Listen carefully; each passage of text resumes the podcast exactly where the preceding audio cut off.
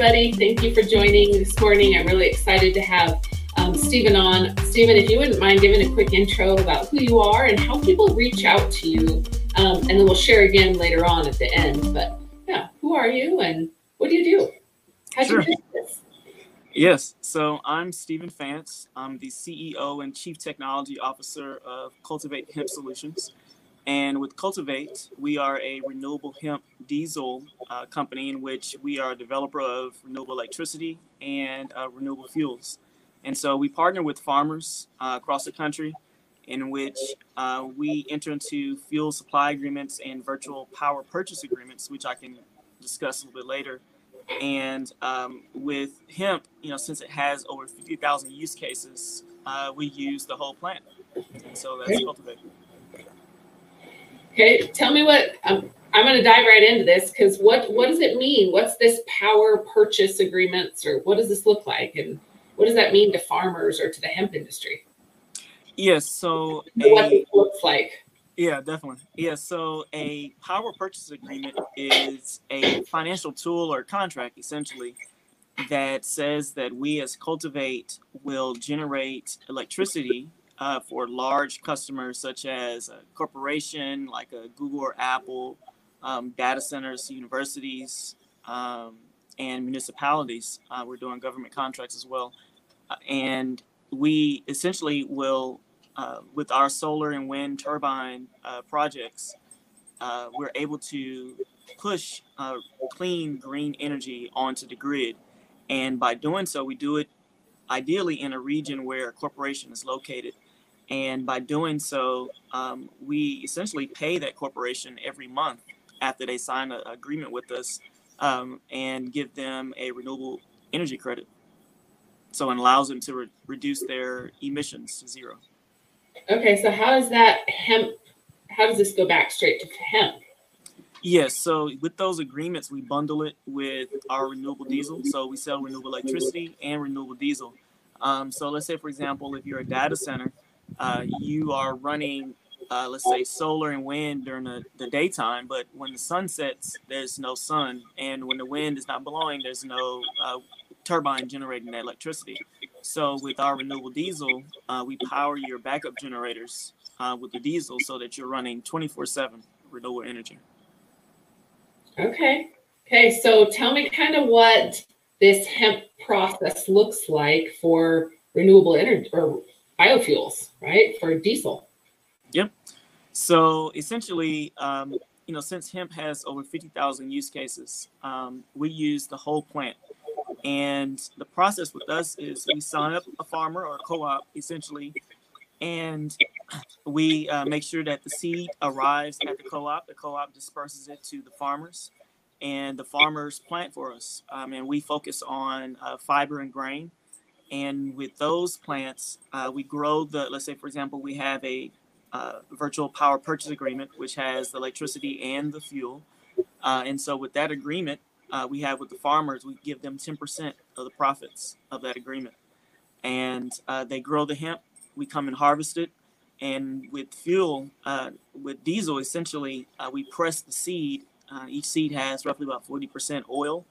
And the oil, we process it um, into our renewable diesel and uh, the waste product. So let's say the the shell of the seed, uh, we can able to turn into protein powder um, and other foods, which you know these things are sold already in Whole Foods and other grocery stores. Mhm. Um, you can also with the stalk, we use it to uh, use, utilizing decorticators within our own supply chain.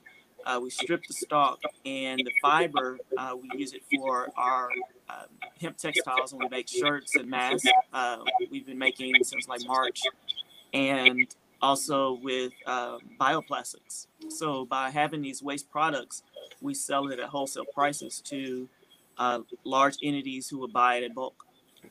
So Okay, so I just learned something that the biofuel is coming from the oil in the seed.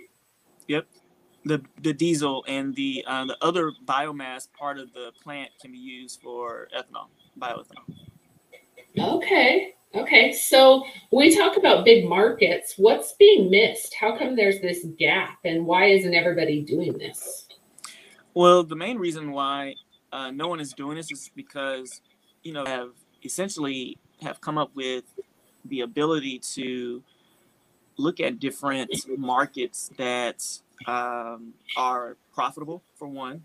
Mm-hmm. Uh, so we found that fuel isn't as uh, profitable. Essentially, that's why we have to use bioplastics. Uh, we we found that you know you look in a home, everything is made out of some type of plastic, um, and when you think about it, you're like, wow, you know, at least 75, 80% of things around us that we use every day. And so we looked at different products that had great margins uh, that we can sell in, in, bulk and wholesale that has a market now. Mm-hmm. And by building the infrastructure for years, we've been meeting with farmers and working with farmers to get the, the process down, to get the, the business model uh, down. Uh, many farmers have been, unfortunately, mistreated um, over the years by the big ag co- uh, corporations. And so we came up with this model that is farmer friendly, but also uh, makes sustainability affordable for everyone. So that, and profitable. And affordable. It, it pro- it's, you know, this is a conversation that I've had recently that, you know, previously before hemp, sustainability has not been profitable or affordable right? It's now on the investment side and consumer side, affordable and profitable for businesses. Absolutely. Hemp, provides a, a, new turn, right? So are you processing um, uh, three, like uh, fiber seed and uh, like how, how are you processing your crop? For your textile industry, are you harvesting? Is it a different crop that's coming in? Or are you doing the same crop for all of those verticals? And yeah, I'm curious. Yes, we use a hybrid crop. So um, our crops have both, you know, long, tall stalks uh, for the textiles and the bioplastics, and they have seed as well. Okay, so tell me about your um, textile, because I my understanding or the different grades, because this is something where I think the industry, the conversation isn't had a lot, or there's not a lot of conversation being had around this, is um, the quality of fiber that's being produced and where that different fiber is going, right? If a mm-hmm. farmer, say, goes out and grows a field of hemp, and then where does that hemp go? What's that end use for? You know, if I have a dream of selling into the textile industry, what type of fiber am I growing for? Mm-hmm. What type of um, you know how clean does my um, hurd need to be or my fiber need to be for different types of product being made whether it's plastics or biofuels or any right whatever it mm-hmm. is, construction mm-hmm. material can you speak to that a little bit yes so the great thing about working with us is uh, we have very specific protocols that the farmers uh, follow you know they utilize our technology um, with our software we essentially uh, collect data um, based upon the uh, the type of soil that farmer has. Uh, we have them do soil tests, and uh, based upon their location, you know how much sunlight is coming in, how much humidity is in the air. Um, which hum- humidity has been a uh, it seems like a, a key in a key um, reason as to why a lot of uh, farms have or harvests have been going hot. I guess with high in uh, THC, unfortunately, but we've heard of. But our software essentially tracks all of those different uh, parameters. Mm-hmm. And what we do is uh, by making sure that all the farmers are on the same page with protocol and the types of seed that is uh, just for the soil. And based upon our um, products, uh, the purchase agreements um, of the product that is being sold, whether we're growing the, the, the crop specifically for uh, fuel or we're growing it for uh, bioplastic or textiles, uh, we track and have a, a visual of everything uh, to make sure that highest quality control is met. So. Now, what about what I'm curious is on the buyer side, standard of how clean, like what's the difference in these you know the types of fiber that are being produced or the types of products that are being produced when we talk about the processing piece you know a lot of people think extraction what about the mm-hmm. decorticating versus the secondary processing or how does that processing piece look in Yes. Uh, so it's yeah, essentially, uh, decorticators are incredibly um, important in our process, um, and that's how we're able to you know split the plant in uh, different pieces so that we can utilize them. Um, mm-hmm. So once we do um, decorticate uh, the plant, um, the fiber we process into textiles, and so in that process, we've actually been meeting with a number of um, really great companies. Uh, we found from a global perspective you know, Canada has really been known for food side, um, have been specializing in. We found that actually in like India, Nepal, they have honestly been pretty um, fast forward in, um, in terms of utilizing hemp textiles. You know, they've really mastered like cottonized hemp, um, making it mimic wool, um, different types, even cashmere. Um, so I would say that it is more so on the processing side, I would say, um, that dictates the quality of hemp or the end product.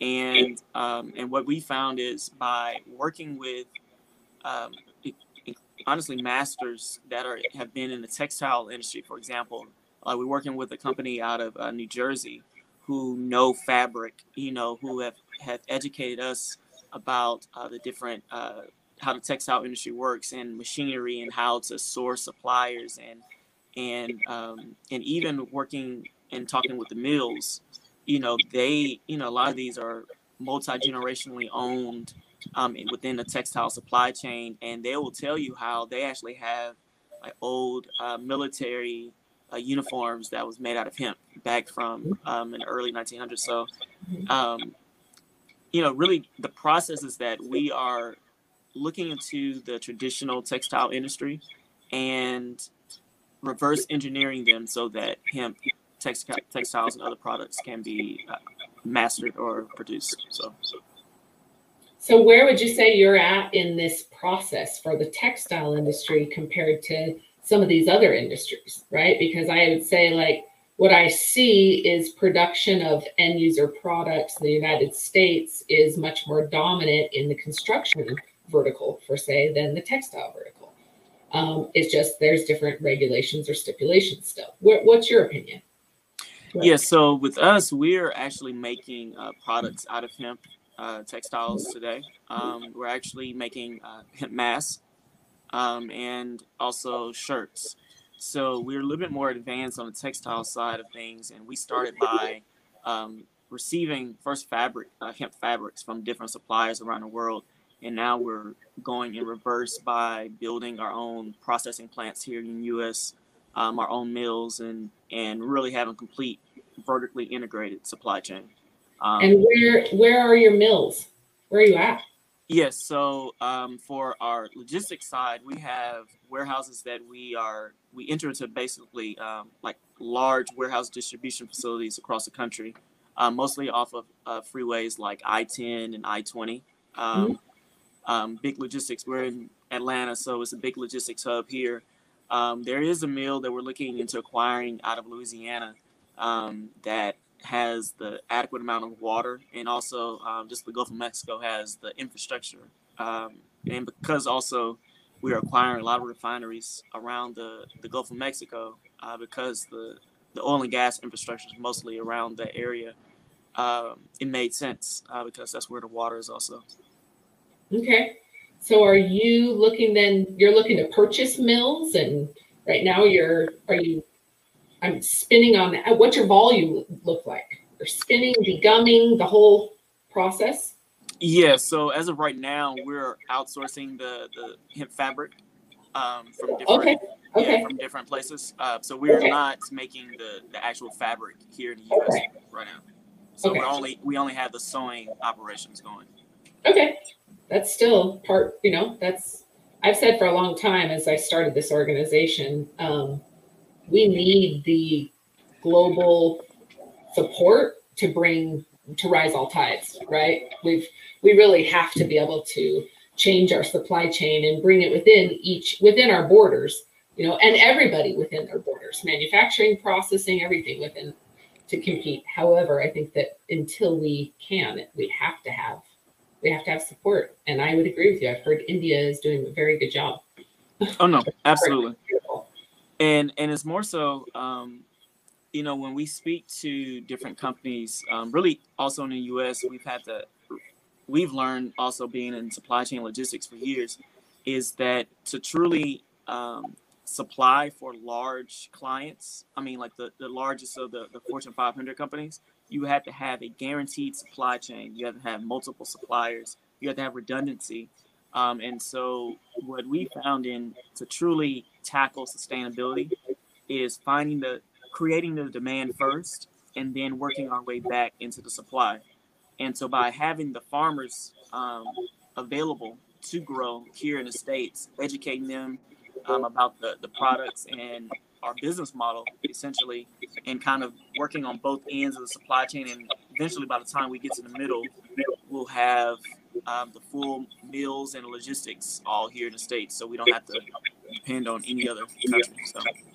Okay, so tell me about your um, decortication process. You have a facility right now decorticating, or on the mills, on the actual hemp right now?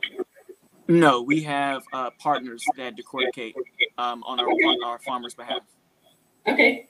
Can you tell me a little bit about the type of product that you're seeing or the difference in products? I think it's important. What I'm seeing a lot of is the need for consistency is not being met, you know, especially on large scale for textiles. What's your opinion and differences in the types of product you're seeing, maybe in the different ways they're being processed, or are all of your connections decorticating the same way or processing the same way? Yeah, I would say that the the decorticating process in and of itself is on the textile side is key. However, when it comes to clothing, um, it's really about how it feels on your skin, how the um, um, even the the stitching. You know, when you when we started uh, making masks, um, the stitching. A lot of the customers paid attention to stitching more than a lot of things. They'll feel they'll look at how it feels on the skin, but you know, they look at it like it's a, a luxury dress shirt. Um, and so, but I would say honestly, is more so more so on the, machinery, the processing.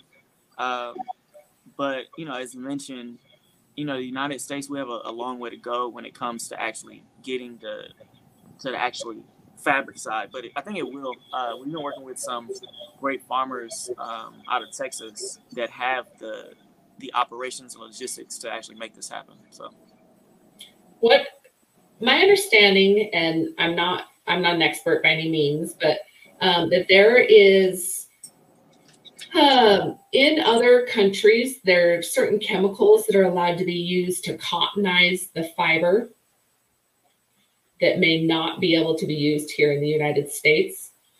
Sorry, I'll let you go. I'll let you talk. yeah, I'm sorry. My I had to get the charger because my uh, iPad's about to die. So. please, yeah, I was like, oh, I see the three percent. I was like, let me uh, get this it ends. Can you please repeat the question? Of course. Usually mine is I'm yelling at my kids or my dog. So you fit right in. um, I was wondering, in other countries, my understanding is that there are certain chemicals that are being used to cottonize fiber that make it, you know, that give it that comfort factor that aren't able to be used in the United States. Are you aware? Or can you speak to that at all? Like maybe the processes that are used in other countries that aren't being used here or why? Um, not necessarily. I think that the processes are pretty much the same. They're just um, I'll just speak to really textiles as in globally. Um, really, China and India are the you know just the largest when it comes to textile manufacturing. Um, you know, most brands that we buy uh, here in the states the brand we're very familiar with, but the factories are outside of the United States, um, and that happened for a number of reasons. Um, and so, as a result, meaning on the on the uh, closer on the manufacturing side of things of actually making the fabric, not the sewing side, but the actually fabric. Um, the the market for the most experience of manufacturers are just outside the U.S. Um, but the goal is to bring back manufacturing jobs to the U.S. That is our main goal. Yeah, I, I support that 100%. I love the mission. I think it's necessary, and I think that this pandemic exposed how necessary that is, how important it is for us. right? Absolutely. Um, what drove your passion to the textiles vertical? Like, why why was that your focus? What really brought the most interest there? Um, yes. Yeah, so on the textile side of things, you know, I'm I'm very big on uh, brand identity. Um, sorry, the the train is in the background. You're good. It's okay. yeah, but uh, but with it's brand nice. identity, you know, I'm I've always been big um, on fashion, just in as a, as a person. Um, but you know, I really see that you know what we wear on our clothes is how we can really um, identify with ourselves, how we communicate with the world, and you know, the biggest problem, one of the biggest problems in sustainability and climate change is uh, fast fashion. You know, the idea of getting having honestly cheap in cost and wearing you know multiple outfits in a day type thing. Um, and so when I saw that how how many garments we are throwing away every day that we thought like the the t-shirt we wore on a field trip back back in we were nine years old is still somewhere in a you know in a field somewhere. And so that really um, hit home because you know i i have to take responsibility myself as well be accountable that i've contributed to that. And so but i made the decision that what i can do is as a mathematician is my background you know i can i'm a problem solver um, and so I saw that hemp was an excellent solution for it, and that the waste product from, let's say, making clothing, we can solve for bioplastics and fuel and whatnot. So this felt like a it was a good, and also the margins are good too. So it just made sense. Right. Well, and it's making a huge impact. You know, what somebody asked me that was my age said, "Why should I care? Like, why why should this impact me?" Why should it matter? I can buy the same t shirt for a dollar somewhere else. And I said, you know, getting into hemp, what opened up um, my aha moment was realizing how tightly tied human trafficking or human rights is to the manufacturing of fast fashion. Absolutely. Right. And so that for me was like hemp has exposed these verticals or these um, pain points that I had no idea existed. I shouldn't say did I didn't exist. They didn't. They I didn't realize them yet. Right. They, they didn't. It wasn't my why. It didn't hit my why. So I'm always curious, like why? Why'd you get after this? And and why do you see hemp as a solution? And it's fascinating to me. People. No, absolutely. It's interesting. Absolutely. So where do you see the company headed? Where are you? Where are you guys going in the future? And um, I really see um, the, the energy space is, incredibly um, fascinating because, you know, on our journey, I've learned that, you know, half the world doesn't have electricity. And the biggest contributor to climate change is how we utilize energy, where we get our energy from. Um, you know, we are, you know, we've been taught that oil is is king when it comes to making products. You know, um, plastics come from oil um, as well as fuel. You know, a lot of things. Yeah. So, um, you know, what I found though is that it's a huge opportunity that many uh, countries, cities, uh, corporations are looking for renewable energy. And um, when I say looking for it, market wise, it's a tr- multi trillion dollar market right now. Um, and you know, got not getting into politics, but like the new green Green New Deal that um, uh, uh, Biden and Kamala have are bringing in is worth trillions of dollars, and that goes directly to the farmers.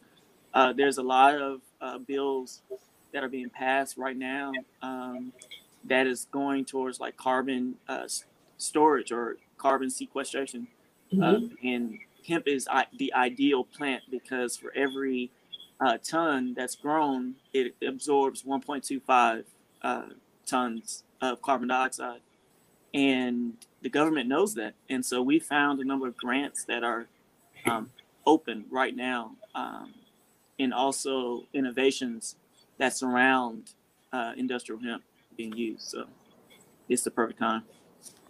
Um, AC had a really good comment and question Uh, cotton decomposes faster, though. Creating lifelong clothes may be the only way. Do you think that humans can understand concept of long wear clothes? And honestly, I want to I want to say because I'm not I don't know and I meant to say this earlier I wanted to mention it earlier like it was also very eye opening to me how many of our clothes are actually made with plastic. Yes. That the decomposing clothes are is if you have a hundred percent you know cotton maybe with no dye but as soon as we're adding dye and color it changes what it's able to do and how many plastic coatings we spray on our shirts or um, how much we mix with it, right? And so, yeah. So back to AC's question. Sorry. no, absolutely. Um, so I would say that uh, you know creating lifelong clothing. I honestly don't think that is the only way. You know, I think that we have honestly we have the innovations available available today to where we can have and still have fast fashion but all of our clothing is sustainable and can be recycled um, back into our circular economy.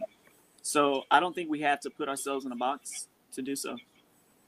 I okay, so I've got a question because this is something else that's been exposed for me is like the greenwashing that's going on, right? And what mm-hmm. is really recyclable, recyclable, and that this is an entire n- new piece that that is much larger than I ever anticipated when it comes to the greenwash, right? The fact that we can label a bottle as hemp plastic and it only contains 25 or 30% hemp plastic, I think is so misleading, right? If I buy a cotton shirt and understand that cotton, you know, biodegrades faster than anything else, then my assumption is that my shirt's going to be recycled where I've been lied to is this process of when when it's mixed or what my assumption, what's actually in the shirt, right? The, that recycling piece. So, yeah, what are you, what are your thoughts there? That's a big.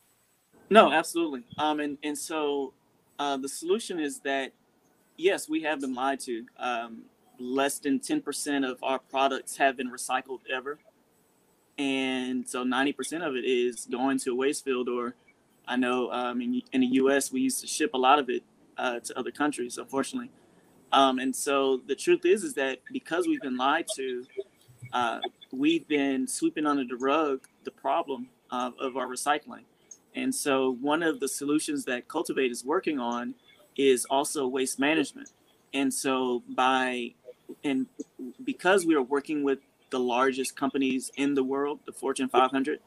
Um, they are the biggest, you know, emitters of carbon dioxide and other greenhouse gas um, and plastic products. Um, and so, by building the the infrastructure, uh, we're able to solve their problems today. And by going directly to the largest, um, our theory is that it will trickle down to the rest of the supply chain. And by providing them the sustainable products and the waste management um, is in our opinion the best way to actually uh, approach the problem so. Well and especially i've said this also i feel like you're speaking my language. I um you know I, i've been asked a number of times how do you plan to bridge this gap to bring these big businesses into these small or into this industry, right? How do we how do we bridge this gap? These Fortune 500 companies that have been unable to access hemp or use hemp for various reasons, and now we have this emerging market that has a lot of we need a lot of work, right? Mm-hmm. And getting these big businesses behind the industry to say we're here to stand behind it because we believe in it right? And bringing this big money in. What are some of those companies that you say, you say these big companies, names or not, what are they specifically doing in the industry? What are what are their what's their opinion of the hemp industry and how come we don't see more big businesses on on our side on this movement? Yes. Uh, I would say honestly education. Um, many companies you know, unfortunately, because of politics of the plant being illegal, you know, we've been brainwashed into believing that um, hemp marijuana is bad, and truth is, is it's an amazing plant, um, and the only way forward in which we've had success is, you know, I, we've been lecturing at different universities. We've been holding webinars recently, like on um, off LinkedIn, and educating um, companies, the decision makers, on how hemp can not only make their company sustainable, but can save them save them money on their bottom line. Um, and what does that look like? What are some of those companies asking? What are questions that they have? Where are their reservations? What's their, I mean, what I know about hemp and obviously what I'm doing is out loud and proud saying, hey, everybody should be using hemp for everything, right? Mm-hmm. What's, I mean, why aren't they? What are their reservations? Um, honestly, they um, many corporations I found. You know, my background, I've as a systems architect, I've, I've done consulting work for a number of Fortune 500 companies, and what I found is that they're so big that they've made so many acquisitions over the years um, that a lot of their systems are duct taped. And when you have a, a large corporation that's moving and you know you can only make big decisions when your board of directors meet you know uh, three times a year uh, you know and climate change has also been uh, swept under the rug for so so long that you know it's kind of like uh they it's kind of like you've been pushing back a chore for so long and now it's it's here you can't you can't um, hide from it and so the only way forward is to truly invest in a, a generation that is educated on sustainability mm-hmm. you know mm-hmm. it's been taught more so in the last 10 to 15 years in schools about sustainability uh, more than it has in the last 30 or 40 years. And so uh, the tides are changing. And so investment and innovation is key.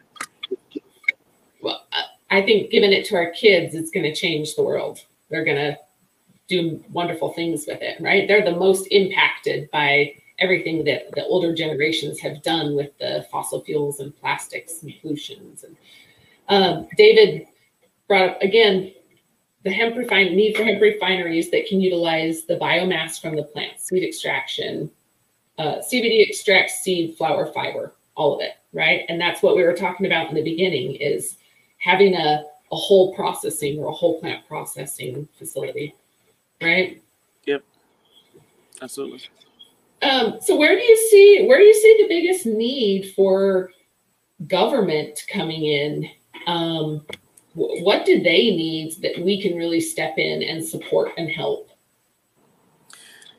Yes, so honestly, I would say from government side of things, uh, getting passing uh, legislation so that banking, um, so that hemp farmers and uh, suppliers, everyone in the supply chain can open up uh, bank accounts. Uh, that is a huge obstacle, um, which we found ourselves, and so we've had to you know actually find um, you know certain financial relationships to make that happen. And so um, banks are coming along and it's more so you have to build those relationships. But i would honestly say that um, if government can get that passed along and hopefully the new um, the new um, you know white house um, leadership that's coming in can help be a catalyst for that. But i think that that's highest priority. And then also to insurance companies as well. Um, insurance companies are charging uh, hemp companies um, up to like three times more than regular policies uh, for businesses. And um, I think we start there. That'll that'll do a, a huge, huge uh, justice to us. So. Okay, so uh, a couple of things AC said real quick. Unless we repurpose ag farms, do you feel that hemp is sustainable if big businesses just build more farms from scratch? I am going to say no. I think that this this is a this is an opportunity, or I'd like to hope that this is an opportunity for our farms to take advantage of a new crop that is more profitable and get them off of government so much government assistance um, with a regenerative crop, a crop that they can rotate and use on a regular basis. What's your opinion? No, absolutely. Um, we don't have to make, have farmers make a choice between one crop or another. It's an excellent rotation crop. Um, you know what we found with farmers who use it as a rotation crop is uh, because hemp cleans the soil, it actually made the other crops uh, increase in yield. So we can use both. I agree. I just don't think, as far as sustainability, I mean, there's a like she said, there's a lot of people coming in and you know building new farms. I think where you know when we when I asked earlier, kind of like, what does the government need from us, and what do farmers? I think that there's a gap in education, or I feel this heavy weight to educate or help educate farmers and some of the opportunity. And I think it's not. It's even not so much education yet. As it is we have to have a place for them to sell and bring their harvest to right? Where are they going to mm-hmm. bring their hemp if we don't have the processing facilities in volume? You know and then that goes back to them understanding what kind of crop they're growing and what are they growing for on a big scale. And cbd is an edible and different standards than textiles. And it's i agree on end product it's amazing to me ac how many people are or how many states or uh, elected officials that are writing the laws um, are still having, for example, people test the THC level of a hempcrete block or of a, a roofing tile. You know, forgetting it's almost like saying that they're concerned that the consumer is going to smoke their roofing tile. And so I think that there is a breakdown in education to what is that hemp grown for and how is it being regulated in different states because it's being sold into market available to everybody but trying to be regulated on the criminal right and mm-hmm. so yeah i'm curious yeah so um yeah honestly it's you know again going back to you know education it's is really educating everyone um, in the supply chain. Um, excuse and, and also with customers um, going from the, the large corporations and then even to um, you know as mentioned a lot of the government agencies are opening up to utilizing hemp for on the fabric side textile side and even um, for uh, carbon storage and whatnot. And so as we educate more um, utilizing social media is um, really good. LinkedIn has been really excellent with um, allowing hemp to be uh, broadcasted, and not so much some of the other social media platforms, but um, as the more we talk about it, the more we normalize it. Um, we've seen a lot of progress, honestly, over the last few years. Oh yeah, absolutely, and and I think it still continues. When do you think? What's your projection for when it will be a mainstream product an item? How many years? I would say mainstream.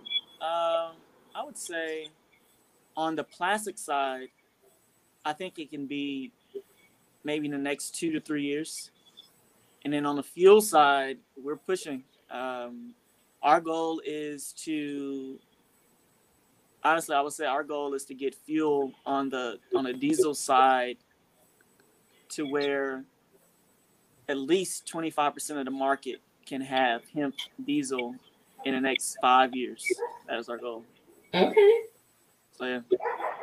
Impressive, impressive. I had a question for you earlier, and of course I forgot. Um, how do people reach out to you if they if they want to get in touch with you? What? How do people reach out? Where do they find you? Yes, uh, you can go to our website at cultivatehs.com. That's C U L T I V, the number eight, hs.com. Um, you can also reach out to us on social media at Cultivate HS. I'm gonna put this on here for you. Cool, cool, cool. So, what else? Who else do you see in the that's really doing it right? Who else? Who else do you know as far as contacts in the industry? A lot of what I hear is there's well, I'll just say my very first cannabis event I ever attended, I asked somebody, um, what's the first piece of advice you have for me? And he said, don't trust anybody, and everybody thinks that they're the best. okay.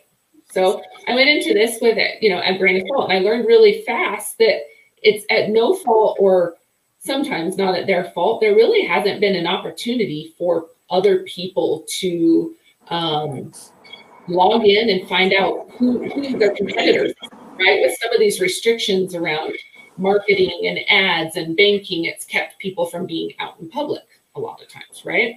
Mm-hmm. So, where do you, who have you met that's really, you know, taken the lead and and char- you know, taken it a uh, charge at this game?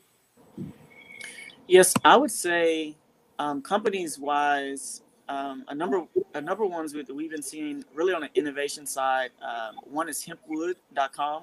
Mm-hmm. They make um, any like uh, hemp hardwood and um, particle boards. Um, also, a company Zero Gravity we're working with. They're kind of uh, kind of like a fertilizer company in which they um, help. Been working with farmers to increase the yield of uh, hemp. Um, they doing some really great things. Um, things a couple other ones. Um, I do like the company that made um, there are some folks that made some hemp plastic. Um, I can't remember the top of my head, but there are a lot of great companies I've, I've seen. Um, oh, uh, HPS. Um, they are a, a hemp culti- uh, seed cultivar um, mm-hmm. out of Canada. Um, I think there's some really great, great companies out of. Uh, let me think. Jeez, I have a list of companies, but uh, I'm just saying, okay. What about companies that are servicing the industry, right? Um, what I have found is there's been a lot of big sustainable companies like Lego, for example, example mm-hmm. that they're coming out and saying, "Hey, we're going to start being we're we're concerned about sustainability, and we're going to start paying attention to hemp using hemp hemp plastics, right?" Um, who else? Who else do you see that's coming into this industry that's really leading the charge? Uh, yeah, Levi has been in the industry for quite some time with their jeans. Um, so Levi, I see Nike. Um, mm-hmm. uh, what's the company? Patagonia, I believe that's yeah. how you said the name. Um, yeah, Lego. I, I, I, did hear some things about them utilizing possibly hemp plastic, um, as you mentioned, and there are some companies I'm hearing that are looking um, into hemp uh, batteries, hemp capacitors uh, that you know have been echoes or rumors more so, but we'll see. Um, but those are some of the companies top of my head. I think Converse possibly. Don't quote me on that. Mm. Uh, yeah. I think the textile and fashion industry. I mean, we're paying attention, right? The manufacturing, uh, the the amount of imported textiles is real for the U.S. I think that there's a lot of uh, big companies, like you said, that are paying attention to the sustainability of the workforce that's involved in the production. Um, AC asked another really good question, and this is something that I've been wanting to talk about for a long time, is the toxins in the biomass after it's, you know, when it's grown next to a field that obviously is radioactive or next to an oil refinery and the, the soil has toxins in it, because the soil remediates or because the uh, plant remediates the soil what happens to those those toxins and have we found a method to completely to uh, remediate biomass in excess to complete safety yes so you know we haven't done any uh, remediation projects as of today um, so i mm-hmm. don't have you know the exact uh, scientific data on how much toxins are left in uh, into hemp, but from my understanding is that um, because you are utilizing utilizing a circular economy, um, you're either able to um, either burn those toxins or the plant is able to utilize it for energy. So um, I would say that you know I definitely wouldn't grow hemp on you know a radioactive field and then try to sell hemp seeds with it. I mean, I wouldn't do anything like that. So, uh, but yeah, I'm not. I'm just curious because, like you said, once that's soaked up, like it's still there. It's not like it goes away, right? And so, being able to, I mean, that's that piece of education that is missed, right? We're very pro, and there's all these benefits, but understanding that with those benefits comes from awareness and I think that goes back to the CBD market also in understanding that when I'm growing plant on you know raw soil, what, what's been there? And if unless I'm testing for metals and pesticides and whatever may be in that dirt, um, it's now in whatever formula I'm consuming potentially. And so um, same thing back to using it on an industrial scale for remediation. Yes, absolutely. Um, I would say that one use case can be, um, you know, using it as a bioplastic or um, using it in the construction in- industry. Um, you know, hemp hempcrete um, or hemp walls. Um, you know, since hemp does absorb uh, carbon dioxide, that probably might be the best use case for it if you're going to use it in remediation. Top of my head. So when we talk about carbon footprint, can you speak to the carbon footprint a little bit that hemp has, like the benefit that that, that hemp has for, for carbon?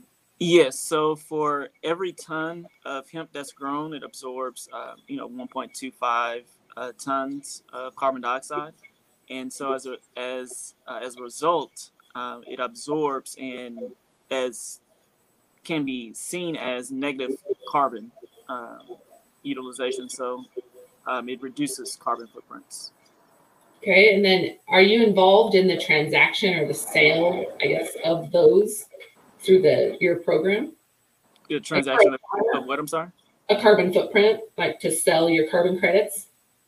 Uh, yes. Yeah, so for the renewable electricity for our projects, uh, yes, uh, we will provide that for our customers who sign the power purchase agreements for renewable energy credits. And about what is that credit per acre? I mean, on average, what does that look? What's what does that even look like? You know, as farmers are interested and hear that the value and that there is carbon credit involved with growing hemp, what does that typically look like? Yes, I believe, um, and I have to double check. Uh, I don't have the top of my head, but I believe that there there's multiple programs of credits for um, growing any type of plant or crop that absorb uh, carbon dioxide, but I believe that most recently I've heard it's about twenty dollars per ton, and um, for every acre it grows about ten uh, tons per acre, so roughly about two hundred dollars per acre. Per acre. And those are those are credits that I, that we've seen, but uh, I think that even in the coming year or two, that even more credits are going to be available. Um, but we'll have to get legal involved to really put all that type of information together. Sure. Yeah, I'd be really interested in what that looks like and um, as a benefit to our farmers. Now, if somebody wants to participate in a, in a program like that, how do they get involved with selling carbon credits? Do they, I mean, can they go, if, if I have a farm and I'm not growing your seed, can I sell through your platform or are there other platforms to, to broker carbon credits? Uh, yeah, there are um, other platforms. However, you know, we suggest you work with us. Um, of course, yeah. And um, and we'll we have the legal team and the um, the financial team to walk you through that process. Awesome. Okay. And that's so so as an outside farmer that has is growing my own seed, I can still partake in that. Partake in the credits. Yeah, in that program to sell on the energy side. Um, no, we if working with us, uh, we will supply you the seed. Um, but if you supply your own seed, uh, you'll have to take your own pathway for your credit. Okay, that's what I was curious. Okay, so then how many acres are you looking to grow for production? Like how, yes, how many partners could say, hey, I want to take your seed, and what's the cost, I guess, to get involved? Yeah, for our co-op uh, farmer program, uh, the minimum acreage is required is 25 acres. And uh, we provide everything from uh, the seed, the fertilizer, and uh, we also uh, provide the training uh, for the farmers to grow hemp. And so there's zero out of pocket from the farmers. Okay. And then they obviously cultivate it and ta- or take care of it throughout the year, right? And then you'll come and harvest it. Are you and then are, when you're harvesting, are you harvesting wet harvest? Are you, how are you decorticating? How is it being, is it being baled or processed in field from there? Yes. Uh, so the farmers uh, would bale it and then we would come and pick up the bales. Okay. So they would actually have to have the equipment. What type of equipment's needed to harvest hemp the type? I mean, and how big is yours growing typically? And what areas are you targeting? Yes, um, most farmers who, um, especially farmers who have are familiar with growing wheat, have all the equipment that's necessary uh, to harvest hemp. And um, many of the farmers like we've been working with a lot of out of Montana, for example, you know, they have massive amount massive amount of acres. Um, they have typically all the equipment that's necessary. Um, and if they don't, um, we have the uh, working with the co-ops um, and their operators. Uh, we'll make sure that they have the machinery that's necessary. Okay, interesting. All right, and then you pick it up. It's baled or shipped to you, I assume, and then you're harvesting it. Yep, our logistics partners come and pick it up, and we take it and harvest it, corticate it, um, and process it into our end products, to the fuel, the bioplastics, and to the textiles. Um, AC has a great question. What type of testing has your seed been through? And what does that look like? What type of testing is usually done? Yeah, so we're working with a company uh, called HPS uh, out of Canada, and so they are our um, partners and cultivar partners, and so uh, we're working with them. And um, in terms of testing, depending on where you're growing hemp, um, you'll have to uh, reference that state. So usually the county uh, would have that information for you. But what kind of testing has your seed been through? Do you know? Uh, when you ask, I guess, what type of testing are you? There's all types of tests. So, you, uh, yeah, AC, I don't know if you know, but what do you? I, I guess for you, what type of testing is typically done on seeds that you're aware of? Yeah, so typically for us, um, because we are looking for mostly yield, and then also um, we make sure that all of our seed and cultivar is organic as well. Um, so we make sure that um, make sure that in terms of uh, pH levels, um, that with harvesting, uh, we control also and measure temperature. So uh, one of the great things is that you know since THC has been a huge issue um, in harvesting, we try to make sure that humidity is as low as possible. Um, but we do leave our most of the seed side of things to our partners, HPS. Gotcha. Okay. Well, I'd be interested. I'd love to talk more about this. I think that the seeds piece is something that comes up more and more for me, uh, especially when it comes to certified seeds. Um, and and it goes back to like the certified organic. You know, what do those certifications mean, or what type of testing has been done? Uh, what areas have it has it grown well in? Um, yeah, I'm just I'm curious. It's something that comes up a lot in the U.S. and I find just like in the textile industry, uh, there are other areas of our globe that are much more advanced in understanding genetics and seeds and cultivation. Um, have you thrown a hot crop? have you thrown a hot crop? I'm not familiar with the thrown terminology. I don't know. Maybe thrown. Have you grown one? Have you had a hot crop? Have you had a crop crop go hot yet? Yeah, from our farmers that we've spoken with, um, especially the ones out of Montana, they haven't had any issues. Um, really? Yeah. That's great. Now we have heard of some farmers that we haven't worked with directly, but we have had some farmers um, more so in the Texas, Louisiana areas that have had some issues that were quote unquote considered hot uh, because of humidity. Um, we've heard of some farmers in Hawaii who've had those issues. Um, but again, you know, it also depends on what type of seed you're growing, uh, because you know a lot of farmers they're trying to grow for CBD, and we're sticking strictly to fiber. So um, don't have too many of those issues on the fiber side. How many acres were grown in Montana? Um, the farmers out there, they've grown they've actually been growing for a couple of years. Um, I think they've grown anywhere from easily 50,000 acres that they've grown themselves. Um, and so a lot of them have approached us about just buying their hemp fiber, this bale. So, but Montana, I would say, out of all the states, are probably the most advanced um, when it comes to growing hemp.